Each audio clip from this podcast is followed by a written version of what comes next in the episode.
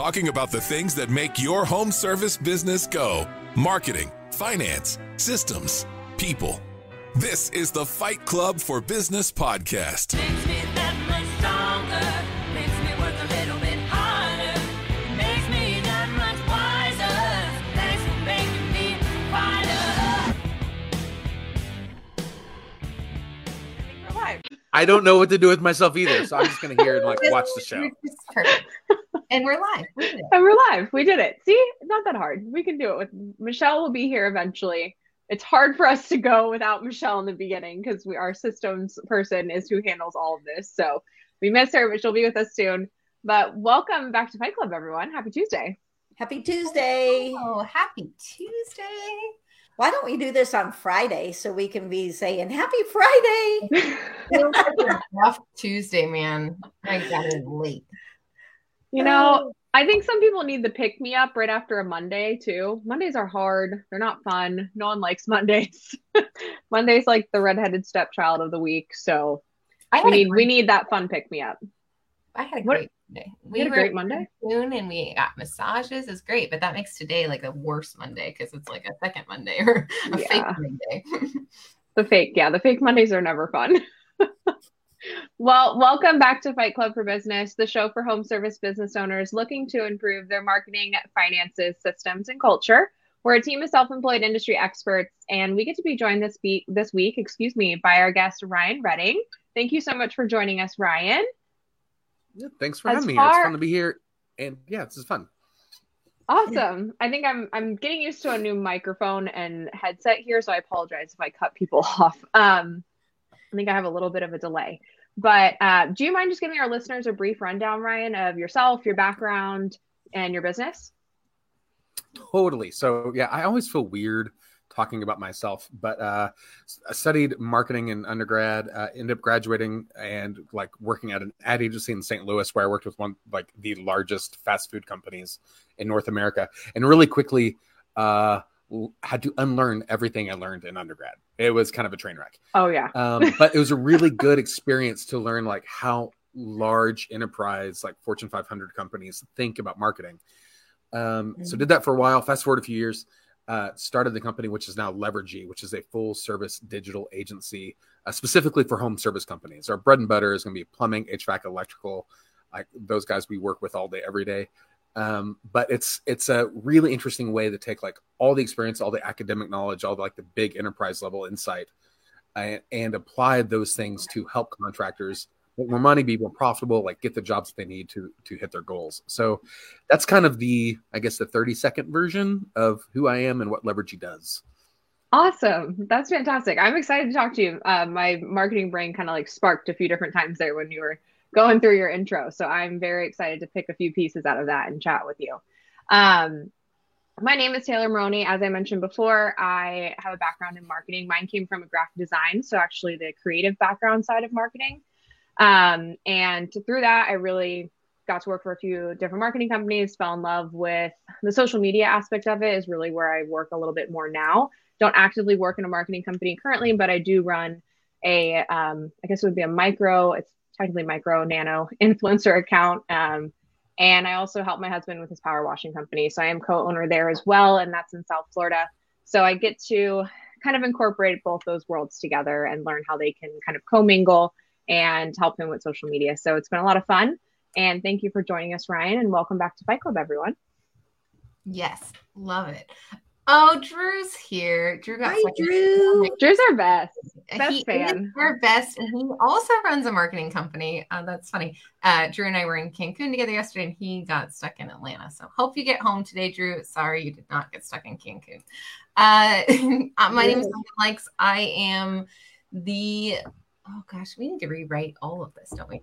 Okay, let's see. I'm the founder of Likes Accounting Company, a full service accounting firm. It is technically tax day for most of the United States, not for us Californians because we had so much flooding. So if you're a client watching this, and you live in the county that I live in, we have been auto extended until October 15th, which made it a very weird tax deadline.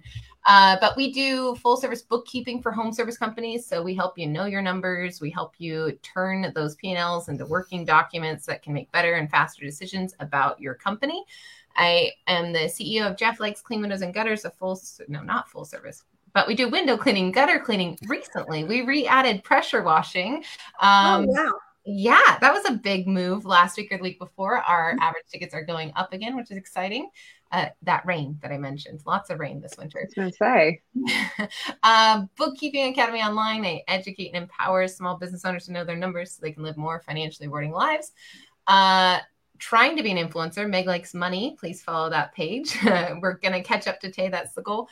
Martha and I started a new company called Service Ally. There's a whole bunch of other things, but I'm happy to be here uh, and nice to meet Ryan. We had a nice little chat this morning. I think you're gonna have to limit it to three. Yeah, Uh, we're gonna have to like cut you down. Yeah, I think I should. And I noticed at QDS you limited it for me, and I, I loved how you prioritized. That made me happy. or maybe it's like three per week. Maybe that's what we can do. That's a good plan. We'll do that. So uh, Michelle's not here, so um, skipping to me, Martha Woodward. I am co-founder of Quality Driven Software, which is an employee performance software, client retention, and then I owned a maid service company right side at, uh, in Owasso, which Ryan will know where that is. Um, Oh, so yeah, for about 13 years. So anyway, um, and Bartlesville. So welcome to Fight Club, Ryan. Um, Tay is going to get us started, and you guys can talk all things marketing. Thank you, Martha. Well, she is right, Ryan. I get to steal you first. And I'm very intrigued about how you kind of have to had to just throw everything you knew from college out the window, out the door from what you learned and getting involved with your first um, ad agency that you worked with. It is something that you see pretty often. People that have like business degrees or that go into marketing or go into graphic design, you know, any of those fields, you do take pieces of it that stick to your core and who you are as that, you know, career. But you do learn so much more when you get into the marketing world and really break into that. And through an ad agency, I can only imagine the things that you learned and kind of were able to take from there and then bring into your now business and marketing business itself. So, can we kind of talk about that journey a little bit? Because I'm my gut tells me that your company now was probably shaped from a lot of things that you did learn from that ad agency. You know what's funny is in some ways it is, and in some ways it isn't, because the one of the differences between between like a- an enterprise level company, right, with like uh, a Fortune 500 company and like a locally owned business, like a plumbing, HVAC, electrical, power washing company, is this idea of for for most businesses in the United States, I'll say like 80% of the businesses, their dollars matter. the marketing mix matters, and they have to be able to correlate it to revenue at some point. That's how they can justify spending their own money uh, towards marketing efforts. When you are a large, like trillion dollar company, that money's made up. Like it's almost like monopoly money. And so the idea of like so true. how much airtime you get, how many commercials you get, how many billboards you get, how many vans or trucks or whatever semis are wrapped. eh, you're just like playing with stuff that doesn't always correlate. You can't directly attribute any of that. And so that's probably the biggest difference is like realizing that there's a whole lot of like theo- theoretical, conceptual, abstract sort of things that you do on like really, really massive brands and they're tied to the, these like um, obtruse ideas and concepts. But when you, but for most business owners, they don't have that luxury because they need that stuff to matter. Like they need to be like, hey, I'm doing this campaign.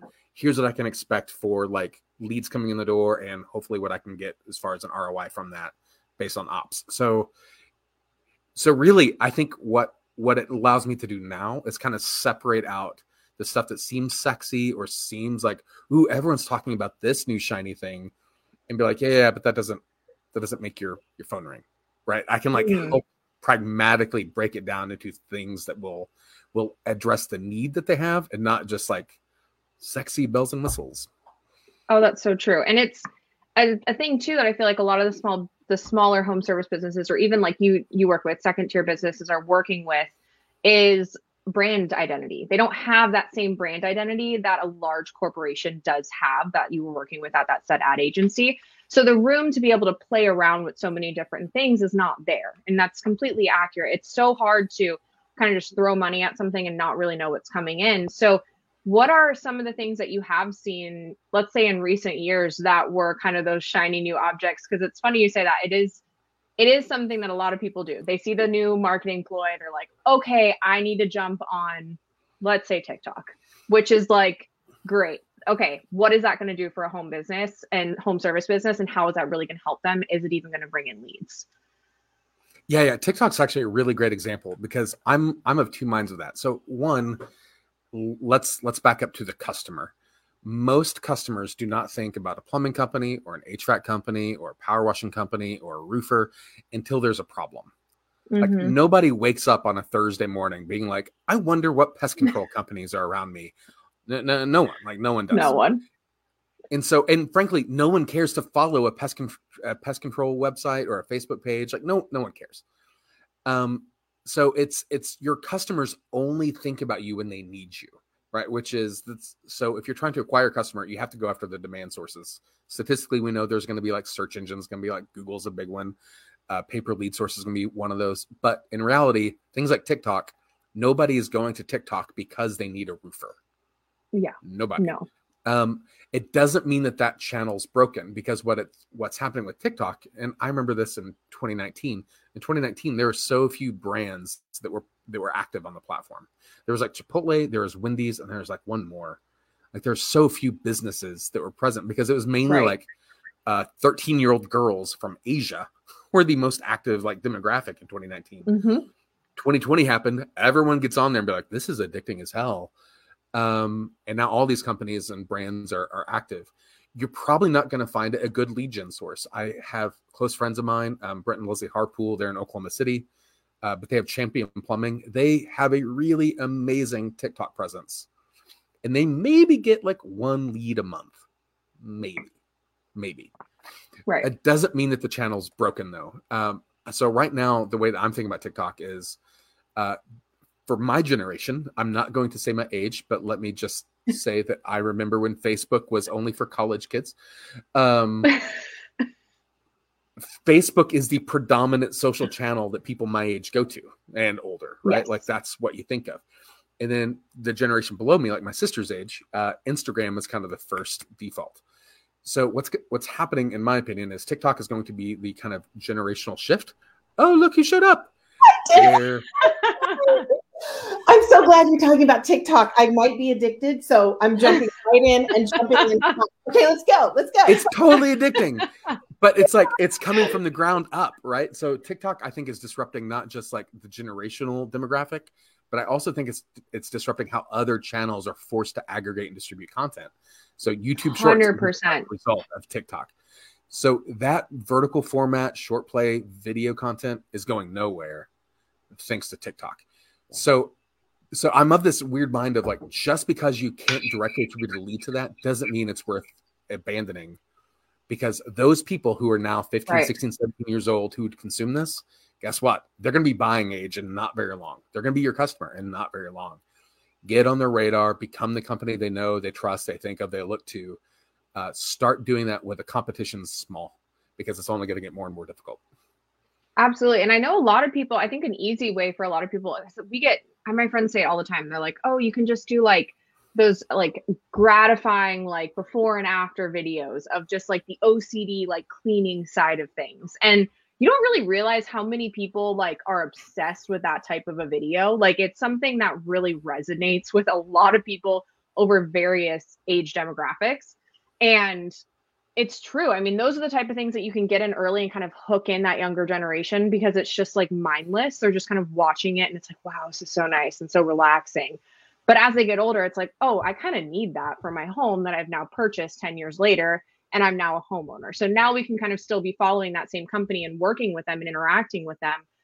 But like you said, the leads don't come from it immediately. So knowing that it's a longer game plan and a, and kind of in a way like I kind of look at it in the same as SEO, right? I mean, SEO is like a longer game plan. You're you're putting more effort into something to know that later on it's going to have a benefit and payoff, right? that's kind of how these new social channels are playing out. There's, I mean, there's another new one called Lemon8 now, which is a kind of a mix of the Pinterest, TikTok, Instagram kind of feel of everything. I'm still myself navigating the the inner side of this new social realm, but this is never going to go away. This concept of social interaction online is going to consistently change and and evolve in different formats. And a good one, like you said, that I think is very beneficial is YouTube Shorts right now. Because I don't know about you, but I'm seeing those constantly. That's one of the things that I see all the time on YouTube. I don't even get the full format video anymore. I really am getting the shorts mostly. So those are areas that, in my opinion, and I'd love to hear your opinion on it as well, business owners can benefit from. Oh, totally. And I think so. You mentioned like comparing it to SEO, and what's interesting, in my opinion, so SEO for those who don't know, because there's there's a whole lot of like people who talk about SEO, but SEO in general is like uh, the process of helping a property rank on a search engine, right? So it's helping it rank better on Google or on Maps or on Bing or on Amazon, like whatever, whatever the search engine is, it's helping that product have better visibility. Where you have really good engagement and reach and uh, social activity on TikTok or YouTube Shorts, you're creating the the likelihood that when a customer does go to one of the search engines when they need you, they recognize you. Exactly. Right? So, and that becomes really, really profitable for businesses to do. So, not only do you say, hey, you cultivate this sort of awareness, people know you, they trust you, they're not a customer on those channels, right? But they become fans, they become loyal, they become trusting. And in home service companies, trust is everything. It's everything. And then when they need you, they do a search like plumber near me. If they see you in the top three, if they see you in the LSA, if they see you in the ads, if they see you in the maps, if they see you in the top three organic, and they recognize you from all that social stuff, you just got their business. Like it's that easy, Immediately. right? And so that's where it doesn't replace SEO, it doesn't replace PPC, but it absolutely enhances how effective all your other marketing is is being. And and that's true with like branding at large, right? Um, my friend Dan, Dan Antonelli at Kick Charge Creative, he likes to talk about like a a crappy brand has the tax of having expensive marketing, like because you're having to pay more for all the leads that you get. And you have a solid brand, it's easier to make all those other channels more efficient and lower cost of acquisition. And so when you think about all those things together, like TikTok, YouTube Shorts, all those just help make everything easier that you're doing that's not social. It is. And it's and like you said, it's it's all on this same wheel, right? Like this wheel that we have with all the different spokes working towards one main goal, which is that overall marketing goal of eventually bringing in new leads, bringing in new customers, building that knowing, like, and trusting that brand. And we have, you did speak a lot about money. So I honestly could probably take the whole show with you. but we maybe we'll save that for a YouTube short at some point of you and I hopping on real quick and talking about a few things in the future That'd of Fight. Club. But I will go ahead and thank you for your time because that was incredible and pass you off to Megan so you guys can talk a little bit about finances.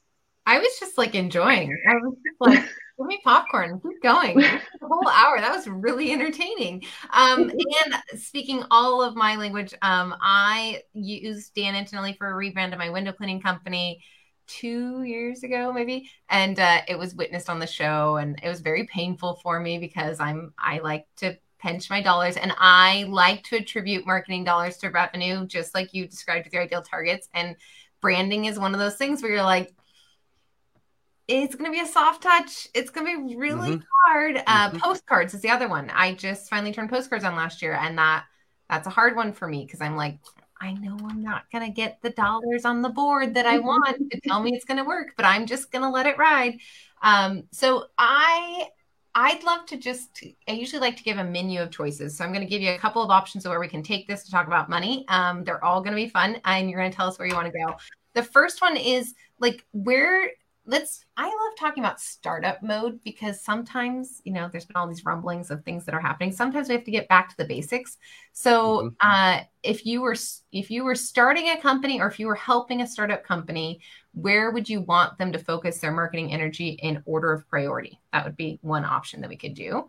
Um, Okay. Second option could be what are you loving for best ROI for those people who do like to attribute marketing dollars to revenue? Like, what's your favorite thing right now? Okay. Um, option number three, what's your favorite thing to do as a marketing agency? Like, I feel like sometimes the marketing agency's perspective is different than the client's perspective, but there's good alignment usually. So um, I ask like all financial planners that, like, what's your favorite part about financial planning? And and then I like you know how to refer people. So yeah, which of those? And you can't say all three. Everybody always says all three, or they're like, I'm gonna wind them all together. No, choose one and we'll make it work because we get like Mm. four minutes. But no, I think I can actually talk through two of these really quickly because All right, let's do the it. second one, and here's why. I always I always push back at marketing having ROI because in my opinion, marketing is cost of acquisition. ROI is the world of operations all day long. So marketing is going to be getting the leads in the door, getting the phone in the ring, getting that. But once the marketing does its job, CSR's got to book it, people got to close it, salespeople got to be able to know if price themselves right. That's the world of ROI. So there's marketing that can be like, hey, this is going to be a lower cost of acquisition than others, and I can compete those all day long. But the companies with like, we have clients that have like 35, 38x ROI. They're just killer ops people all day. Mm. And so they want to give us the credit for helping them like make bajillions of dollars. And you're like, no, no, no, no, no, no. This is we do our job, you do your job. Like that's how those those partnerships work. So I push back at the marketing having a magic ROI button. In my Love experience, uh, it's operations. So that's the second point. The first point was uh, if you're startup mode, customer experience all day, every day, and that's true if you're wanting to scale. That's true if you just acquired a company. That's true if you're trying to make an impact. Uh, impressing the hell out of your customer and solving their problem better than anyone else will have the best ROI of any effort you could do. Don't spend it on PPC, don't spend it on LSA, don't spend it on anything else. Focus on exceptional customer experience from from first touch to last touch. Get the flippin' Google review and then move on and do it again. Uh, that will make everything else you do just far more efficient. You'll get referral ratings, your conversion rates go through the roof. Like if you have one thing to do and a tight budget, customer experience. I love that. Um, We have to pause for just a second. So, Okay, I- listeners uh, don't really know what you just said. And I'm not being like judgy and I'm not saying that they don't understand, but I'm going to just pause you because I, as a listener, I, as a home service company, did not know what you just said up to Go six for it. months- Okay. Okay. Up to six months ago Okay. and I've been in business for 15 years.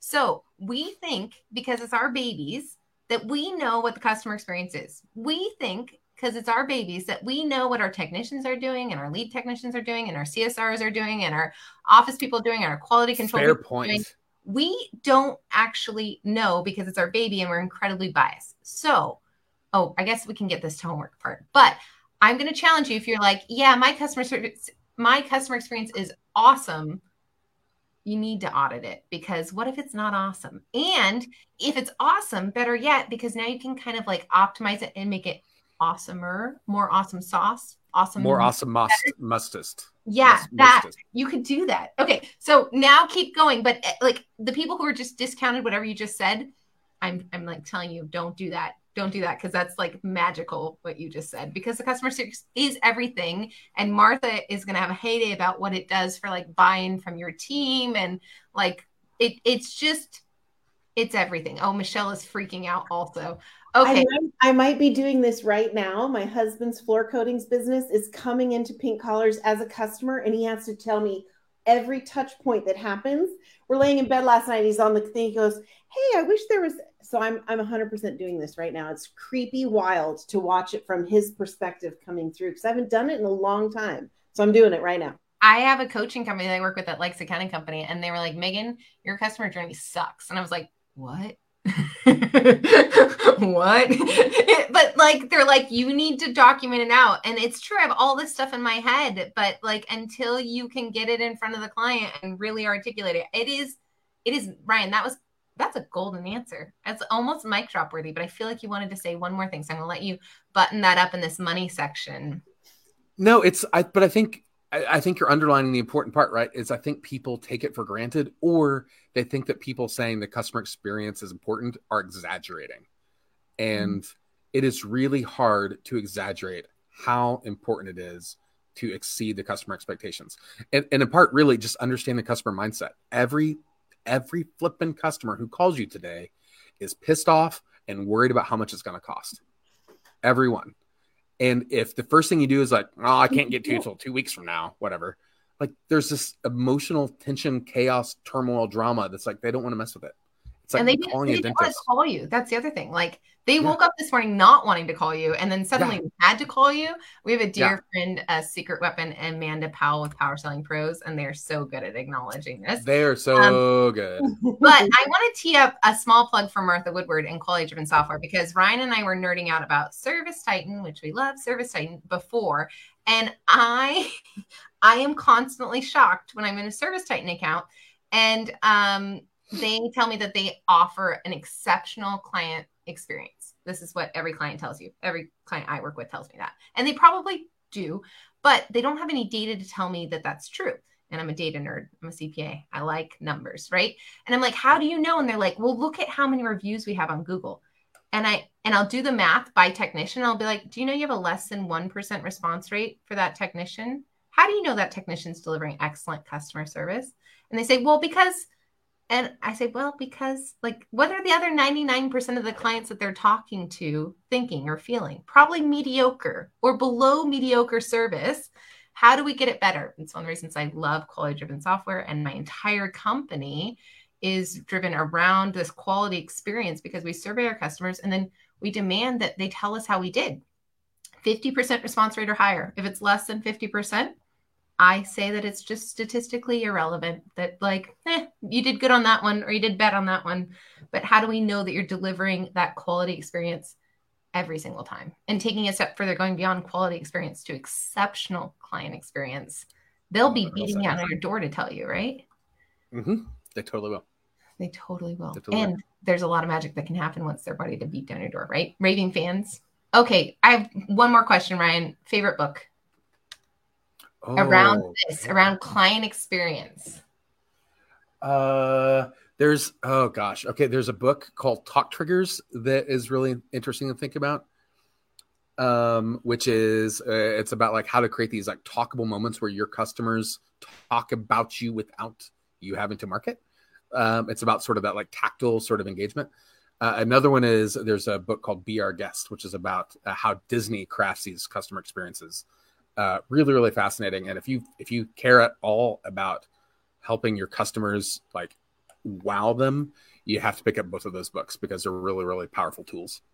Love it. Thank you. I'm going to pass you to Michelle. She's going to nerd out about systems. I am so sorry I'm late. I, I was not on TikTok, I promise. I was doing a business thing I could not get out of. Um, but I want to go back to where I jumped in earlier on TikTok. For those that have not done TikTok before, and I am one of them, I am 100% stalking everyone through an account with my children's faces on it because they started a TikTok like a year ago and didn't That's tell not me creepy it. sounding at all. You're totally It's cool. not at all weird. I know. But it's like, how did you guys get a TikTok? Neither one of them even had phones last year. I don't know how it happened, but they laugh about it. There's old chicken videos on there from our old house. But tell me how you can get started if you're a home service business owner. Do you put yourself on the camera? Do you put your team on the camera? Do you put your work on the camera? Is there one like comfortable place to start if you've never done it? Hope our listeners So my yeah, there's a whole lot of way to drive perfection on any social platform, but I'm of the opinion that progress over perfection. So if you don't have a TikTok thing, step one is create a TikTok account. Just create perfect. it Okay. and start doing content.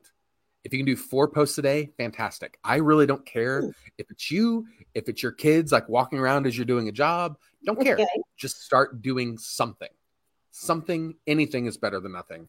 Really? Uh, okay. because most people because the here's the deal is most people won't do the work they won't do the time they'll just like get caught up on like well it's got to be perfect or it's not the right person or i don't look good on camera or whatever sort of like mental roadblock and my argument is don't care don't care do it do anything don't care something anything So and cool. you can dial in what works later well, that's no big deal but but just get get volume. The game is volume, volume, volume, volume. So get the stuff out.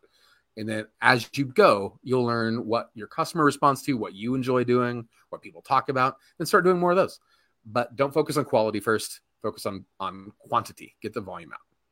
I love it. I love it. Now, I noticed last night at probably very late, two in the morning, that if you go down on the right panel, there's a toggle for business. Is there a difference between a business account and a personal account? Like, how does that help if you're in the business world? Yeah. So like I have a personal account that has like nothing. It's totally what I use to stalk people and like and like jam up my FYP with stuff that I care about. And then there's Okay. the business stuff, which like okay, that has like branded stuff that we have like a brand identity. Uh, there's there's some like minute distinctions between them, but for the most part, if somebody just sets up a personal as a business, it's not the worst thing in the world. Again, just do something. Okay, beautiful.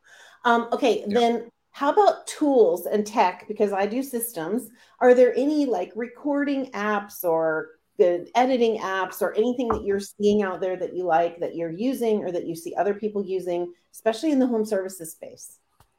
Or anything? Uh, yeah, that's that's a really good question. So there is there's a couple. If depending on the type of stuff you're wanting to do, the video editing, it's kind of getting easier and easier with all sorts of tools available. If Yeah. you have just a smartphone, this is gonna sound crazy. Snapchat has some of the best on-demand filters Really? for video and photo creation. Uh, Cool. everyone's trying to catch up to what they do. So Really? Snapchat is a really good platform for just like if you don't know video editing software, no bigs, use that. Um, if you have access to a desktop, say again. Sorry. Go ahead. No, No, you're going. good.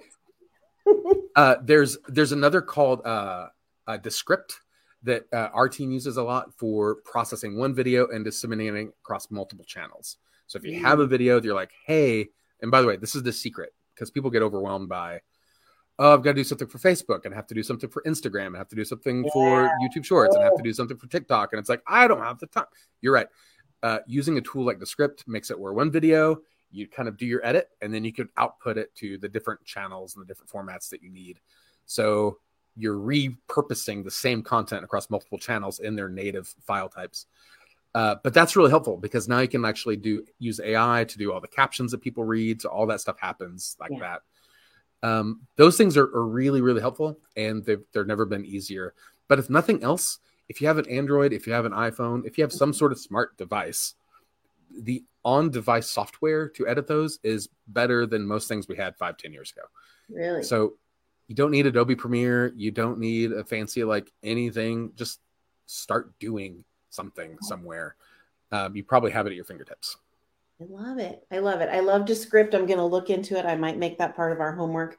How about um, the words across the thing where it like t- captions everything you're saying? Is that in a software somewhere that we should know about? Because I love those. Yeah. So Descript has a, a function to do Private that. Uh, yep. And Descript uses like AI. So you have to like teach the model like this is my voice and this is what I sound like and these are the type of words I use and they're really really good.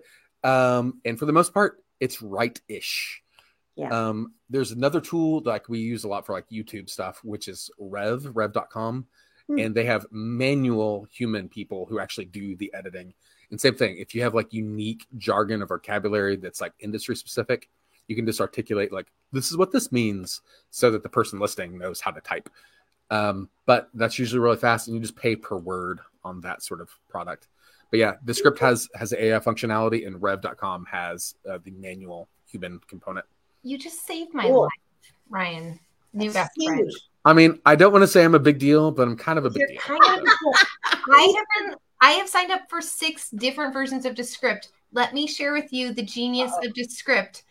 Are you ready? I'm ready. This is the coolest part. So it will transcribe your video and you can delete your filler words and your spaces. It will auto caption using AI. You have to tell them how to spell your first name if you spell your first name weird. But here's the thing that it has that nothing else has that I've been researching for months now. It has an API zap with ChatGPT. So now I've written a flow where I can take the transcript and it will turn it into a blog post and then it will turn it into an email summary and then it will turn it into a social media short little description and then it will research the hashtags and now you can do all of your content on automation ryan that's amazing mic drop i love it so much And all of this on Descript? That is wild. well descript plus chatgpt but hell yeah Wild. Yeah, it just it plugs in with other tools really well.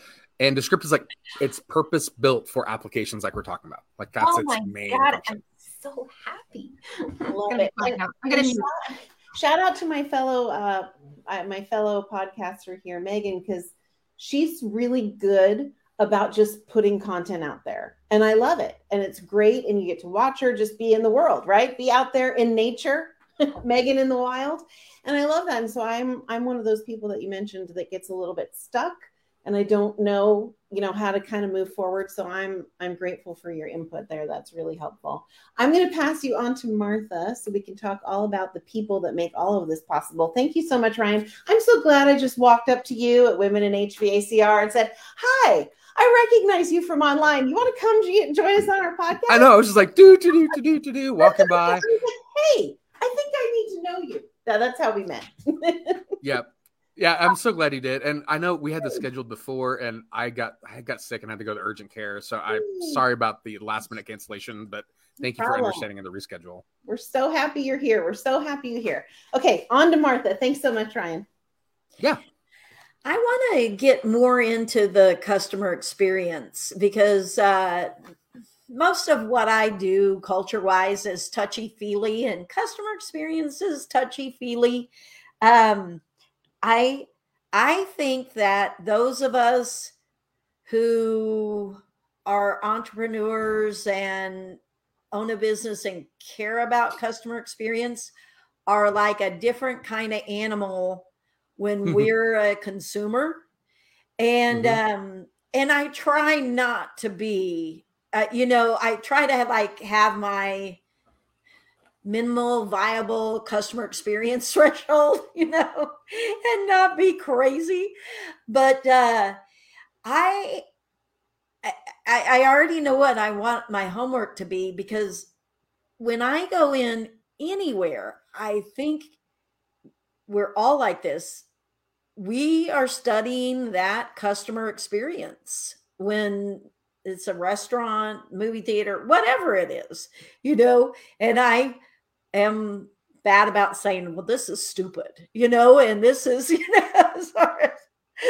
why do you have to jump through these loopholes? So let's talk about that. Um, do so it sounds like you sometimes have to coach your clients on improving the customer experience. So can you kind of expand on that on what you've had to work on? And, and I know everyone is different, but Yeah, yeah, it's uh yeah, yeah. So this is really interesting because I think everyone has the same uh core challenges with customer experience, which is your customers don't care about your business. They don't care. Um, and so many people, like when I first talk to them somewhere, I can meet them at a show or they'll call on the phone or schedule a meeting, whatever. And in talking to them, there's kind of this assumption that their customers should have their credit card in their hand when they call. Mm. Like that's the only reason that transaction is taking place. And for a contractor, it's like, well, that's all they care about, right? Give me the credit card. But um, like imagine uh, imagine if my wife uh wakes up today and like the toilet is leaking everywhere. She's gonna be pissed off. She's gonna be stressed. She's gonna be like, hell, this is something else that's gonna interrupt my day. Like block off the kids, keep the pets away, like all this stress and like chaos. And for for a lot of people, it's embarrassing to have to make those phone calls. I think a lot of people forget, like for a guy like me, um, it is really embarrassing to call a contractor to be like, hey, uh, there's an issue with the the the toilet. Can you come fix it? Because it it like it feels somewhat emasculating to have to admit that you don't have the technical means or the time or aptitude to fix it yourself. Hmm. And so people just assume like that's why you're calling is you want to give them a credit card number. The problem is I think people forget that people are not logical beings who sometimes think. Uh, they are emotional beings who sometimes think. So it's like this idea of like we have to address people emotionally first before anything else happens. So if my wife were to call a plumber in the same sort of like toilet leaking scenario, if they're saying is like, uh, yeah, I can't be out there today, but I'll be out there tomorrow. It's harsh, it's brash, it feels inconsiderate to the stress and the chaos that she's feeling. Uh, she'll probably not move forward. Like it will likely be one of those things like she just doesn't get the vibes. However, if someone picked up the phone, I am so sorry to hear that that's happening. That must be awful. Like instantly, that the person on the phone would feel heard, seen, recognized. They would not feel alienated. They would not feel ostracized. They would feel like that their concern is safe. Like that mm-hmm. is like step one is helping helping the customer feel like their needs matter and they're not just a number. They're not just a credit card, that they're a human with experiences. And the more that we can think about this is true for teams, that the employees that work for you, that their experiences matter, that the way they care about each other matter, the way they care about the business matters, but the way that your customer, the the way that your business makes the customer feel also matters too. So this will result in them not picking up the phone and call someone else. This will result in them like sure they might have to wait a couple days, but they feel like you get them and they're totally welcome to wait a couple more days to get someone who gets them versus someone who's just fast and cheap. Um, they would rather have that emotional security versus like a financial security or intellectual security. So this idea of like focusing on the customer is such a huge deal. So like one of the things for me where I started like learning this was when I was in college, uh, like probably like a lot of people, I paid for my undergrad tuition by waiting tables. Mhm. And specifically, I waited at tables at a, at a restaurant called PF Chang's. And PF Chang's is like, at the time, it was like a fancy restaurant that like got a lot of buzz wherever it went. And actually, Martha, it was in uh, Utica Square in Tulsa. Oh yeah. and it was very- like right after they opened, it was everyone was talking about like, go to PF Chang's because up until then, we just had to go to Dallas if you wanted to go. Mm. Yeah. And so opening one local, like everyone was talking about it. And I remember this one couple came in. I don't know if they were married or dating, but uh, you could totally tell the guy was trying to to like peacock for his girl by taking her to this restaurant that everyone's talking about. Mhm. And so she's like, she's all like, "Oh, this is so great! I'm going to PF Chang's," and she orders something, um, and he's like, he makes a joke like, "I don't like Chinese food. I'd like a steak or whatever." Right? Like somewhere he's just running his mouth. What what people don't realize is at this point in time, PF Chang's had no marketing budget. They spent zero dollars on billboard TV, radio, frozen food lines. There was no marketing. All their marketing was spent. All their marketing dollars are spent on like wowing the customer, on exceeding their expectations as it turns out, this customer who wanted to wow his girlfriend or wife or whatever, uh, but didn't want Chinese food, he wanted a steak. He's a really good example of a problem that you can solve in Wow.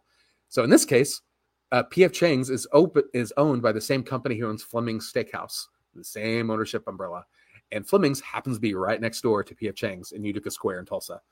So I was able to have my assistant go next door to Fleming's, get the guy a steak, all the sides, plate it on PF Chang's plates, and serve it to him for dinner.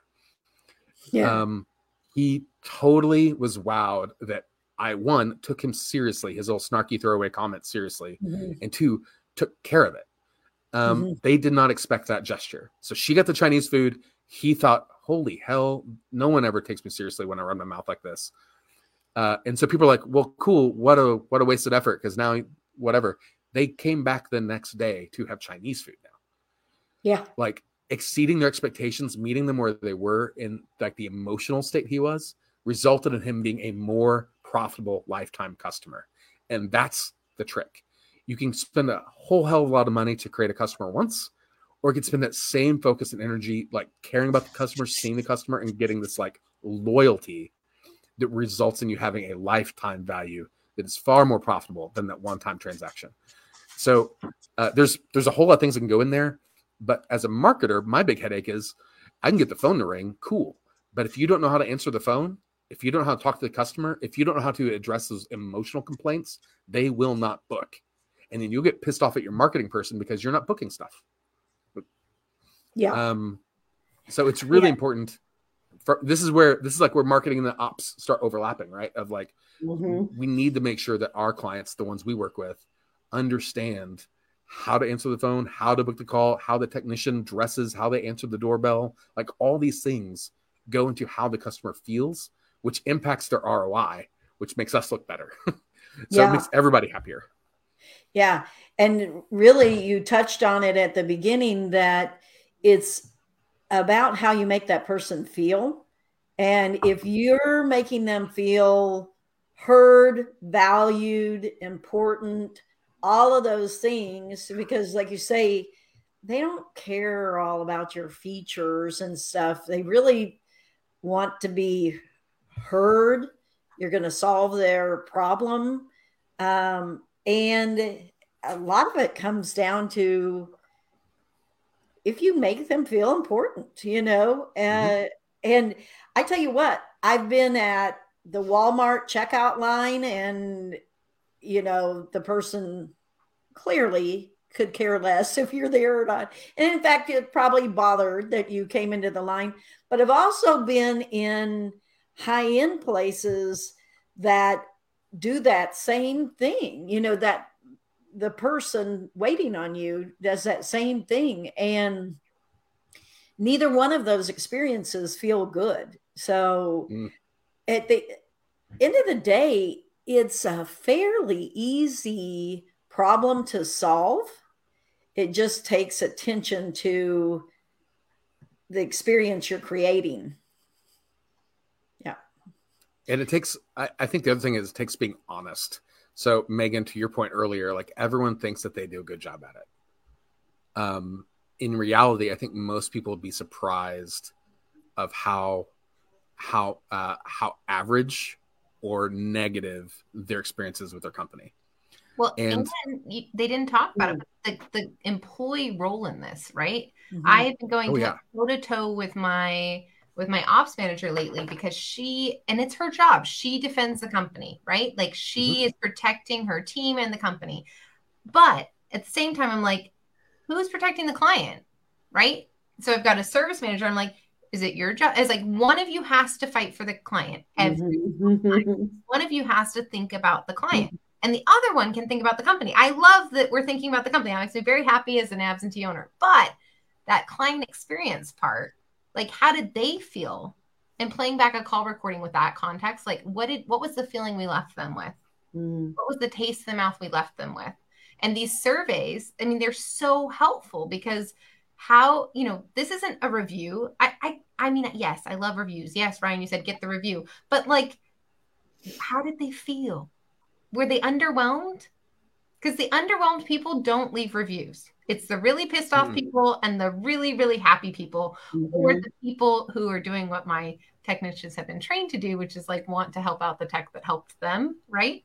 But they're only going to help out that tech if they had a great experience. So Right. I, I, I, I love that. Yeah. Yeah.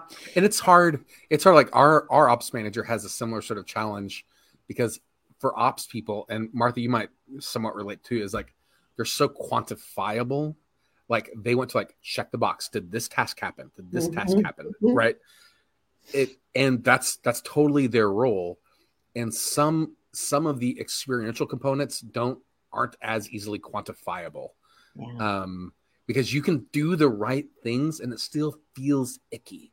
Mhm. like it can still feel off. But for for a lot of ops people you're checking the box. Like that task was complete. That task was complete. And you, it really does take some sort of like eq or emotional sort of awareness of what sort of body language or tone of voice are you picking up from the customer outside of the literal dictation dictation of the the dialogue.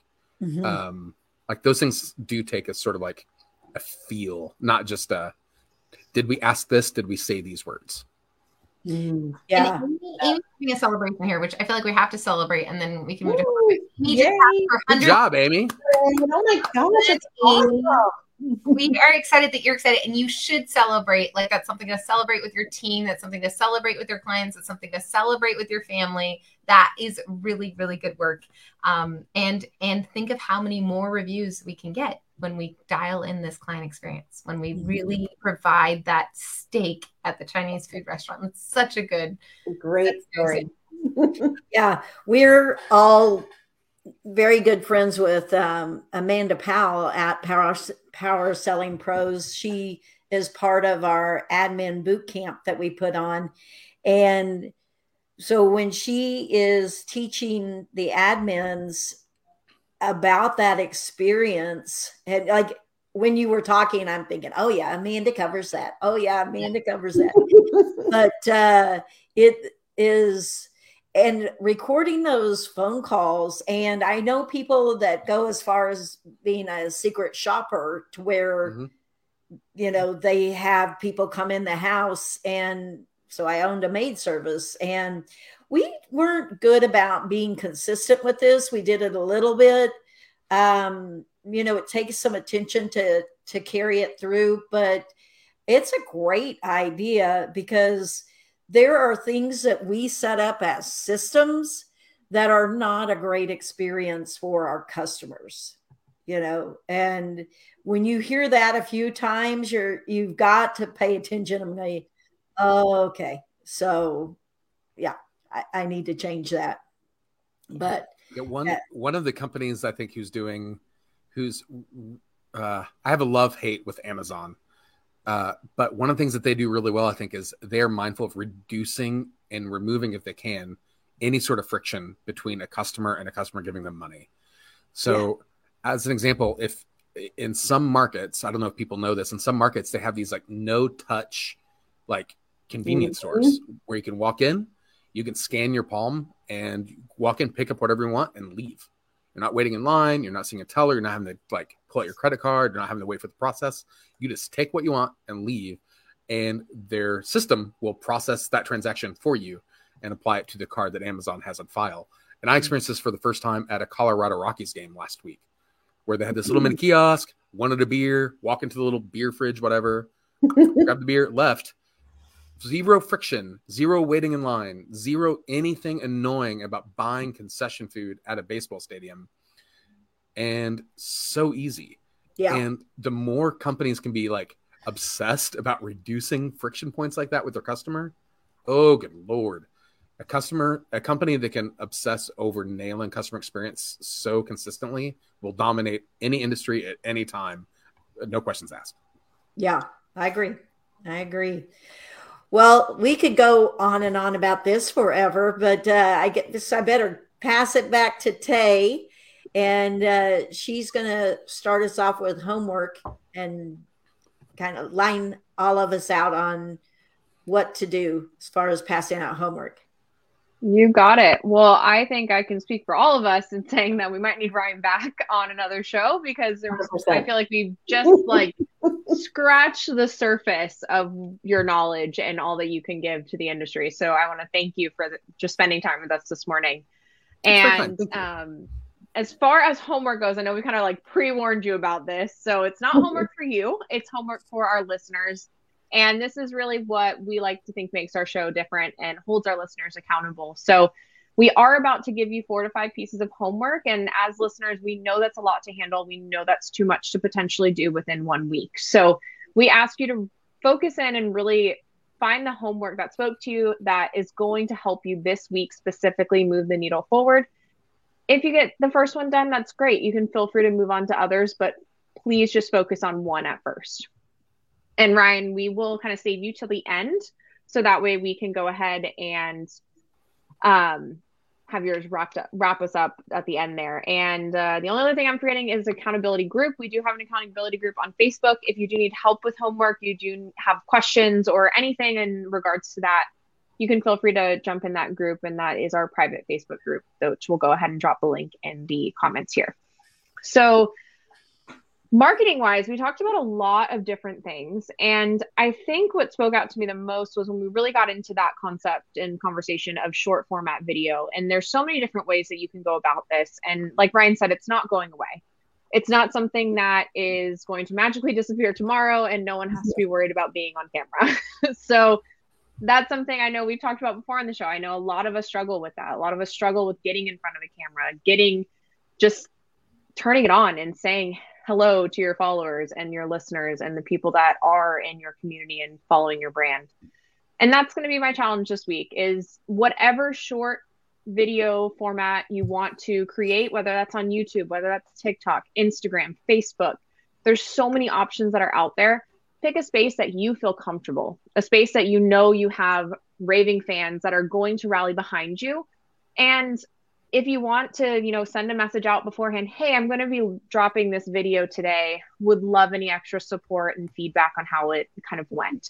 To me, I've always found that helps a lot with my personal micro in, um, Instagram page. It's something that getting that feedback the first time around and first few times around really does help build that confidence. So find a place you're comfortable, find a place that you have your support team that's there that can be able to give you feedback and get that ball rolling.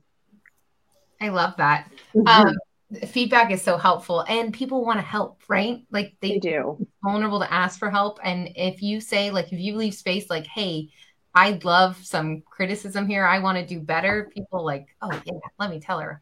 I had somebody food in your And it's like in a nice way, like lemon Yeah, color. It's like Somebody messaged me, you, you have food in your teeth. I got you want to know. Somebody else said, You have devil eyes. And I'm like, Thank you. This is very helpful. I will do better. Check my teeth. Devil every time. Yeah, it was a whole thing. What? It was helpful though. So, okay, but I want to go back to customer journey, customer experience. Um, and I'm going to challenge us to bring in our ops manager and bring in our service manager, bring in the leaders in your company and do the ideal experience with them. So, step one, do it with them. What should be happening? Because they're going to come at it from different angles and they're going to remember parts of the system that you're not going to remember. And so, kind of flush it all out and then task them, not you. Well, it, I mean, it depends on your role in the company. For me, it can't be me, but for them, probably task them to audit a couple of experiences and have a follow up meeting and be like, so. What did where did we what did we where did that go? Like, hmm, what happened? And you can you can do this by listening to calls. You can do this by reading those surveys. You can do this by looking at your company ham checklist. You can do this. Um, you can do this by having somebody go to the job site, do quality control, right? You can interview a customer. You can do secret shopping. But what should the experience be? And then what is the current experience? And then you can start optimizing it. And I feel like if you bring your team in with you to do this, it will be less it, like you'll get adoption faster. There'll be less friction points i think. Um, and i love this idea of friction points. Every time i get involved in a client experience it's because i say like i'm a busy person. I'm like that they had to call us seven times guys or that call took nine minutes. Like how do we make it better? Because i i would not have had the patience for it and they should not have had the patience for it. Um, so i love that. And small plug if you are struggling with this uh, admin bootcamp adventure we have a virtual coming up in May with Power Selling Pros. So Yeah. one day virtual admin ad, adminbootcampadventure.com. And we also have our in-person one coming up in July in Las Vegas. And we're very excited about it. And it's never too soon to start investing in your admin who's going to take that marketing lead and turn it into a raving fan for you. Good stuff. Good stuff.